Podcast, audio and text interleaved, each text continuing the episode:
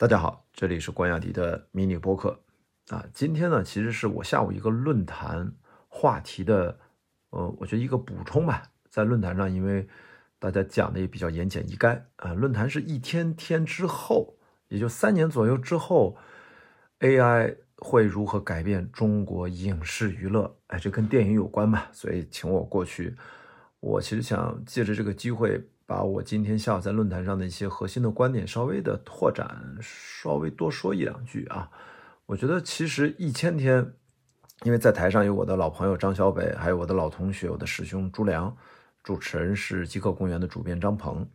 我们是这个两天活动，第二天下午的最后一个环节的四人圆桌吧，算是一个论坛。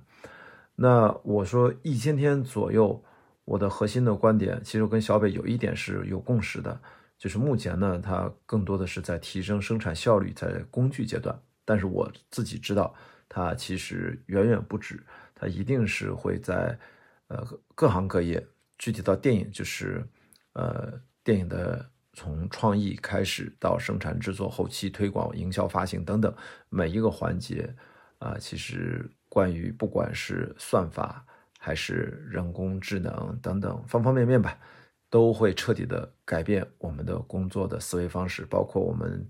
电影的创作方式。当然，这是需要一个过程，但是在一千天之内，呃，可能更多的只是在工具层面上会越来越丰富啊。大家也看到了，最近不管是纹身图还是纹身视频，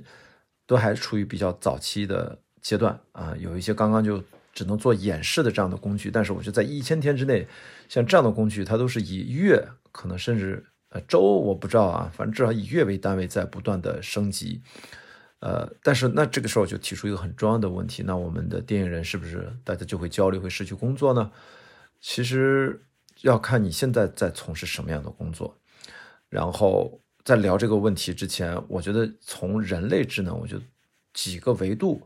我们从被取代的难易程度来排一下啊。那人类的从智能它是多个维度的。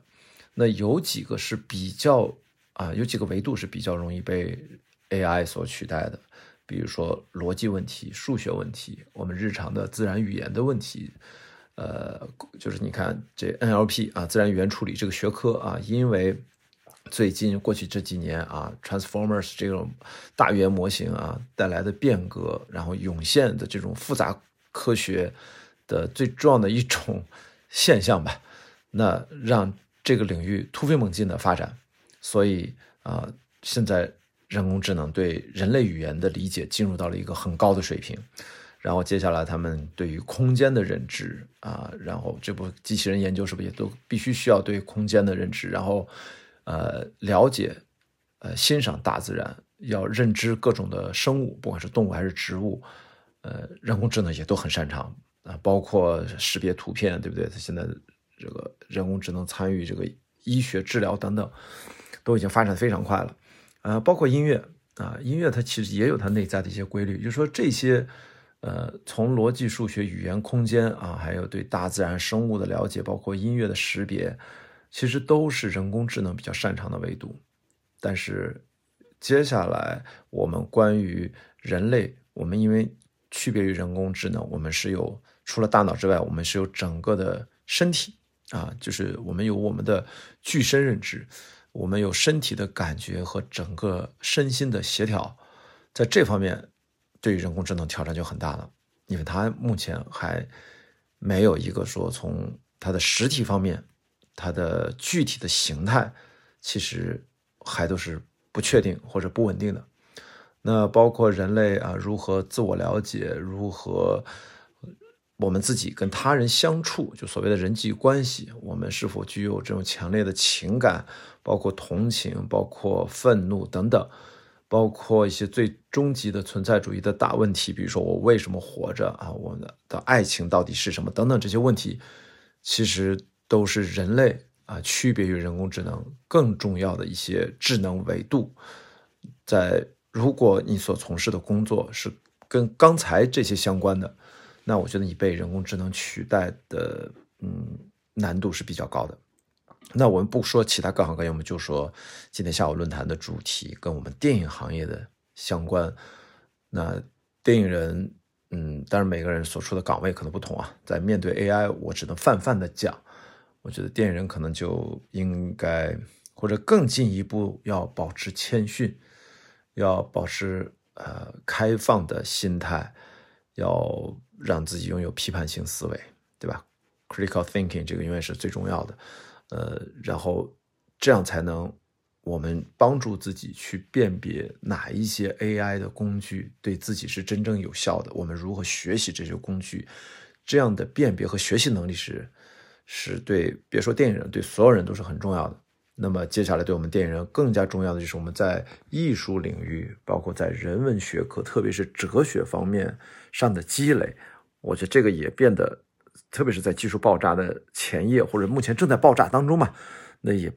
将会变得越来越凸显，就人文学科的价值会变得越来越重要。那么同时呢，我觉得电影人在未来的不管是一千天还是接下来的这几年，如何在 AI 面对 AI 跟他建立沟通啊，跟他要展示出你的呃前面说的辨别力，其实还有领导力，就是跟其他的人协作共同使用 AI，这里面就是。传播能力、沟通能力、协调能力、领导能力都非常重要。然后后面我觉得最重要的一点，我认为就是区别人工智能，人类最重要的一点就是爱的能力。哎，听上去好俗套，对不对？啊，当然还包括被爱的能力哦，爱与被爱。也就是说，因为人最重要的一点就是我们有我们的主体性，可以决定一个人区别于另外一个人，都别说区别于人工智能，每个人的不一样。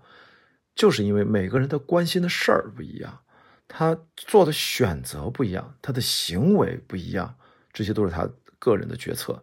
每个人也关心自己的过去，关心自己的过往的经历，不管是个人的历史还是整个群体的历史，包括我们整体的，我刚才不说我们具身认知，我们整体的生物性的这种结构啊。因为你看，你是四肢健全、身体健康，这是一个状态，那万一。有人他可能他真的缺胳膊少腿你看他真的是人和人差别特别大，他他的思考他的特长，我我记得，呃，有人说我其实我们不能轻易的用这个残疾人这种方式来称呼，可能他们只是身体残障，但是同时呢，因为身体残障某种程度上，他只要内心认为自己其实跟其他人没有那么显著的差别，反而能够激发出他。原本可能不会思考，认为可以具备的一些能力，所以说这都是对自己的整个的身体结构重新接纳、重新认知、重新实践，这就是人特别强大的一点。目前因为人工智能它现在还没有具体的实体，所以在这些方面，我们人类其实在未来不管是从事什么行业，从电影人的角度，我前面说的这几点都是可以去真正面对 AI 时候。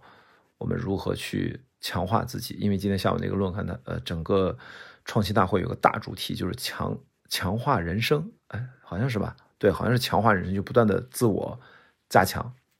所以我从这个角度，我觉得，因为未来的 AI 它的发展是终会有一天它会超出我们人类的想象能力。所以我其实突然对电影创作。科幻电影这个类型，我突然就有点想不明白了。我说那个时候大家最关心的还是科幻电影吗？是不是会有某一个时刻科幻电影会衰落呢？那什么电影会变得更加重要？所以我就刚才想，嗯，没准儿现在大家觉得烂俗的爱情片、爱情电影，是整个人类史啊，就是人类史，如果把它界定成一个文明时期吧。人类史里面，电影消失前最后的余晖就是爱情电影，因为这还是要在 AI 或者是机器它在拥有人类的情感、人类的爱情之前，我觉得在不管到时候电影的形态是怎样，但至少我觉得爱情故事、爱情电影那是区别于人类与机器可能最重要的一种情感呈现的一种艺术形态方式啊，就是或者是类型吧。哎，所以我觉得，我还说呢，在一千天之内，什么会大概率的发现呢？就是会用真正的电影行业最重要的一些基础数据去喂养的，去经过精心调制的专属的行业一些特殊功能的大模型，会雨后春笋的出现。我随便说一个，比如说就是现在有很多呃大模型这种 AI 工具都可以帮我们分析呃电子书一个文档一篇论文，然后可以帮我们做一些文字处理工作。但是呢，你说直接让他给你写一个能够达到算是专业编剧水平的故事大纲，更不用说剧本了。就目前来说还比较难。那为什么难呢？就是因为目前的大语言模型，其实它训练的过程当中，它可能没有那么垂直领域足够多的语料，或者说原始资料。我们假设一下，我们把市面上所有教呃剧作相关的，不管中文、英文还是其他语言的语料。呃，进行输入，啊，进行不断的调试，啊，这个还远远不够啊，我们还要把一些世界经典的电影剧本的原文也都给它输入进去，并且要告诉他这些原文跟这些剧作相关的书之间的关系。总之，这事儿其实相当来说说也不是那么容易，但我觉得它发展会很快，因为这是全世界可能热爱电影的人，呃，热爱电影跟编剧关心的这些朋友们都会去。我觉得未来 AI 它有很多共享啊，所以效率会蛮高的。也就是说，在一千天之内，因为结合今天下午的论坛，我觉得最有可能出现的就是一个针对电影行业不同细分领域，比如说我刚才举例子的编剧，它会有针对性的可以接近专业人士创作水准的大语言模型的这样的应用，更高级的工具，接近 AGI 水平的这样的工具会出现。因为我觉得也就一千天，因为再往多了说，你五年以后，我前两天在网上看，呃，Hinden 博士啊，呃，呃，就呃，是不是 Geography？呃，不是 Geography，呃，Geo Geography 是吧？呃，Hinton 博士，他其实就是说，现在人工智能发展的这个速度，我们对它有任何的预判，都是自作聪明，甚至都是一种特别愚蠢的表现，因为。这个你对人工智能 AI 的发展的预判，就像看一团迷雾，你可能近距离看能看着一个朦胧的感觉，但是稍微远一点什么都看不见。他说的这个稍微远一点的距离，大概大概就是五年吧。最近我看到好多，呃，算是这个行业的顶尖的专家啊，好像这个咱们那个呃 GPU 芯片公司那个老板。还是吧，黄仁勋是吧？他也说，好像大家有一个共识，就是大概在五年内，可能人工智能会经历一次啊，我们意想不到的一次飞跃，是不是会达到之前说的那个 singularity 的那种会实现？我们现在也不清楚，但是比最早啊最早提出这个概念，当时的科学家推断的那个时间是大大提前了。那么我今天有一个。核心概念为什么说人和机器啊，包括就是人和人工智能未来它呢是一个共同进化的这样的关系呢？都是前提建立在我觉得我们是否可以把呃机器或者就是人工智能啊，因为这个机器的概念其实它呃相对来比较，我觉得比较概括的一个说法，无论是狭义上的硬件装置啊设备，还是广义上的软件算法和人工智能。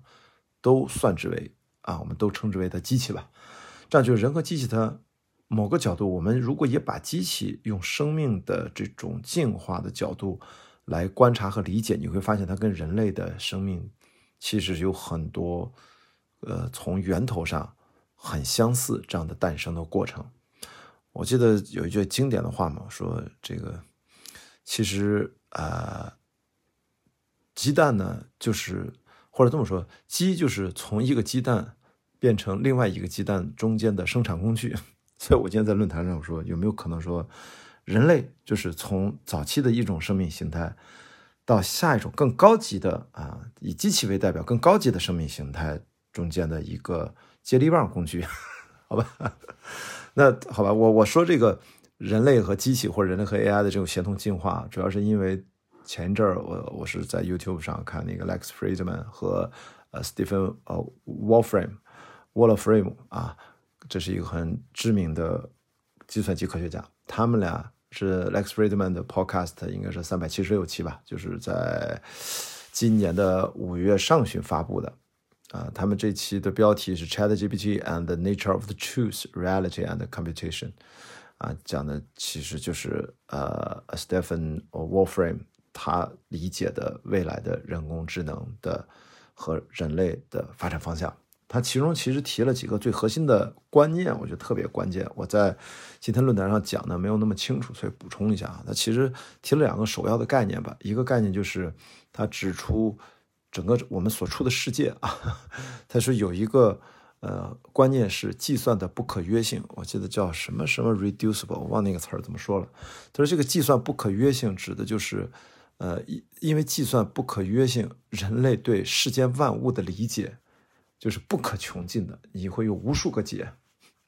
然后第二个观念很重要啊，就要对照着看，就是计算的等价原理。也就是说，我们现在整个世界就是个复杂系统，而且不管是你的人工智能大语言模型也是个复杂系统，我们的人类的大脑也是个复杂系统。所有的复杂系统，不管看起来多么复杂，它其实都是同等复杂的。也就是说，你不能说哪个复杂系统就比另外一个复杂系统更复杂。既然它是个复杂系统，它们就某种程度上是平等的。那么这就推导出一个什么概念呢？就是因为复杂系统是不可啊，对我们对它的理解是不可穷尽的。也就是说，人工智能也不可能对这个世界的理解是穷尽的。那反而给了人类机会，就是我们人类其实不管人工智能发展到什么程度，因为它不可穷尽，那依然给人类留下了其他的。也可以有人类与这个世界互动或理解剩余的空间，就是你再厉害，你也其实给人类留下足够的给我们的空间。今天张鹏在论坛上说，未来有一个时刻啊，百分之一的人工作，百分之九十九人的消费就玩就行了。我说其实也不是，哪怕就是 AI 人工智能，它已经取代了人类所有的传统的日常的劳作。我觉得人类到时候一定会变着法儿的。那百分之九十九，它一定不是消费，它可能是另外一些。呃，各种各样我们现在想象不到的创造性的新的一种生活方式，或者说新的工作、新的创意的表达会会诞生啊！我们现在还不知道，所以呢，我就说，我们通过今天这样的思考和简单的交流，就是你会发现人的核心价值，我们慢慢的区别于人工智能的这个差异点，就慢慢的凸显出来啊！所以我觉得。以是，我觉得跟呃，这呃，就是这个 Stephen 这个跟 Alex Friedman 这个三小时的 视频播客，我看了两遍，里面有好多好多根本就看不懂，但是我能看到一些我理解的和理解的部分，就跟大家刚才这个分享啊，它至少让我心里面蛮踏实的，就是我会意识到，按照这种的科学认知，就是 AI 它其实并不能决定人类社会探索的呃未知方向，因为没有人知道。没有人能够穷尽出得出所有的解，所以未来的 AI 跟我们人类的真正的关系，它不是说就所谓的谁要拯救谁，谁要统治谁，谁要奴役谁，或者我们是什么幸存者还是如何如何，并没有。其实更多的是呃一种共存关系，因为人类本身啊是就是随着技术。还有我们人类这个肉身啊，或者整个从生物学上，或者我们生理上，还有整个文化自诞生以来，整个糅杂后不断糅杂的一个产物，就是我们人类。那现在因为技术爆炸，那我们要站到技术的发展角度，如果我们把因为技术推导出各种各样的机器，刚才这个机器的概念也说了，那么把它如果当成一种生命状态来看的话，它也是一种糅杂的产物。那。我们其实跟机器的关系，我们不能只是完全靠着人类中心主义的角度说，机器应该服务于我，我们要不就特别担心我们被机器奴役。其实我们应该尽量摆脱这样的一些思维。我觉得更有可能的是，能至少维持相当的一段时间，人和机器能够建立一个相对平等、共生、共存、共同进化的这样的一个状态，因为。人目前而言，我们看啊，最根本的作用就是选择未来发展方向的这样的一个不可被替代的作用。还有一个就是在发追求我们的未来发展方向的过程当中，人类是要不断的确保自己有足够多的选项，有足够多的选择权，这个是非常非常重要的。所以说了这么多，扯回来就是在一千天的就 AI 对中国影视娱乐的影响，就目前来看。其实不一定会那么凸显，也不一定会进入到大众领域。但是再往后一段时间，我觉得可能这个问题变得没有那么重要，因为它会更重要的事情发生。那至于影视娱乐发展成什么样，我觉得都已经没有那么关键了。更关键的是，到那个时候，我们是否会要面临啊？比如可能我就说五年以后的时候，我们是不知道。所以我其实现在整体还是蛮兴奋的，保持身体健康。五年后也好，八年不行，十年、十五年，我一定能活到那个时候。我要见证这个生活会被翻天覆地，因为技术爆炸啊，这是人类我们这一代人真正经历一次彻彻底底的。一个全新阶段的一次技术爆炸，到底会把我们已经习以为常的一些传统观念、所有的传统价值都要进行重新评估，都要重新理解，甚至要重新体验一遍。我觉得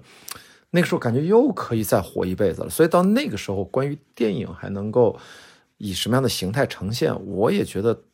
这个问题它会自己，或者这个答案它会自己涌现出来。我们到时候去去跟他做互动就好了。我今天在论坛上就开玩笑，我说其实。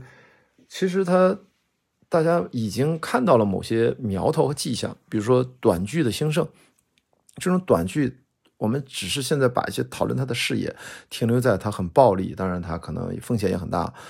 但其实我们不要只从商业上理解它，我们从技术形态、技术发展的角度，我我会跟大家讲，在影视行业，短剧很有可能是最容易跟整个 AI 技术发展爆发。直接无缝衔接，或者说它 AI 化程度最高的这样的一个影视文化娱乐当中的一种新形态，因为它的算法、它的呈现的方式、它短剧的整个从剧本到拍摄，包括后期制作，比如说你找了一帮老外拍的，或者你找了一帮中国人拍的，你可以直接给它全部换脸成老外，或者你找一帮老外拍的，你给它全换成中国人，无所谓啊。还有包括你让他说的话、他的台词、配音都可以。让他说中文就说中文，说英文就说英文，而且都是机器完成的。但现在这个事儿做起来啊，已经有一些功能已经可以实现了。但是如果把它变成一个商业化、持续生产，也可以消费这样的产品，它需要一段时间。我觉得这些都是应该是在一千天之内就能发生发生的。然后同时，专属的大模型，这个 AI 调试过的一些呃专属垂直领域的一些，比如影视行业的新的 AI 工具，也一定会出现的，好吧？那到真正的一千天以后，或者比如说两千天、三千天，或者五年、八年以后啊，电影最终会变成什么样子？甚至更长一段时间啊，时间尺度再大一点，电影的全新的那种形态是怎么样子的？我觉得今天我们这儿就不展开了，我我已经觉得说的很多了。我就是觉得这样的话题，这是我最近和接下来一段时间会持续关注的话题，会看尽可能多不同的。领域的书、文章、文献，我觉得现在我需要，他不是说我要学习很多新东西，而是说我们要从一个真正重要的非技术，就是对应的人文学科的角度，一定要跟现在技术发展要同时来理解，同时去去看待它。因为我们明显的已经感觉到，目前的生活社会已经处于一个非常发展不均衡的一个状态，就技术狂飙突进，而我们的人文思考，包括我们的比如说哲学方面、艺术领域或者科学哲学吧，这方面我们实在是发展不对等。那这已经掩藏了巨大的危机，不知道什么会大爆发，好吧？甚至我说实话，就是最近大家闹得沸沸扬扬的，对不起，我又要说这个东方甄选和董宇辉的事情，它背后其实都是因为技术、电商在移动互联网、在人工智能，包括这个直播间，把可以整个呃 e-commerce 就是电子商务整个流程优化到非常夸张的程度，供应链可以做到非常非常的现代化，然后但是人该如何看待这个事情？人在过多的追求效率的时候，我们该如何平衡自己的生活，平衡自己的内心的精神世界？在这方面被这人讨论的太少了。而董宇辉凭着他自己的淳朴的直觉，他早早的做出了一些很重要的价值判断，而这个价值判断可能跟他身边的人都一直产生巨大的冲突，导致我们其实很多这个冲突的本质，某种程度上就是在技术爆炸和我们的人文思考。在严重不平衡的情况下的一些生活当中具体的体现，好吧？所以我在说未来，未来，我现在在论坛上讲了一句话，我说未来最顶尖的人工智能啊，或者机器的那种呃科学家，他也应该是，甚至他也必须是非常具有人文思考深度的学者、哲学家或者人文学者，他必须是二合一的。这是我的一个感触。所以，呃，说回来啊，就是一千天之后，AI 对中国影视文化娱乐的影响，我觉得是大概还能够摸得着。再往后，其实我只能很坦诚的告诉大家，我也不知道。但是我满怀着信念和信心，我们要告诉自己，技术再狂飙突进，我们也要让自己尽可能多做一点点努力。我们也要倡导，我们争取跟机器共同进化的过程当中，我们要进入一个更关心人的价值的年代。我觉得此刻，其实我们对人的价值好像已经忽略了很多了。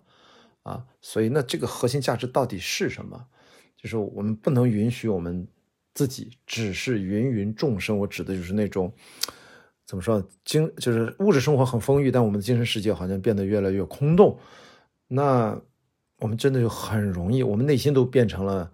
呃非人，内心都变成了好像就是一个巨大机器上的一个螺丝钉一样。那我我们的确很容易就被人工智能取代，被机器取代，对不对？所以我觉得我们要让自己的精神世界要丰满起来。要饱满起来，啊，我们每个人都不是每个人了。我觉得很多很多网友最近在当下这个风波当中都支持董宇辉，不就是因为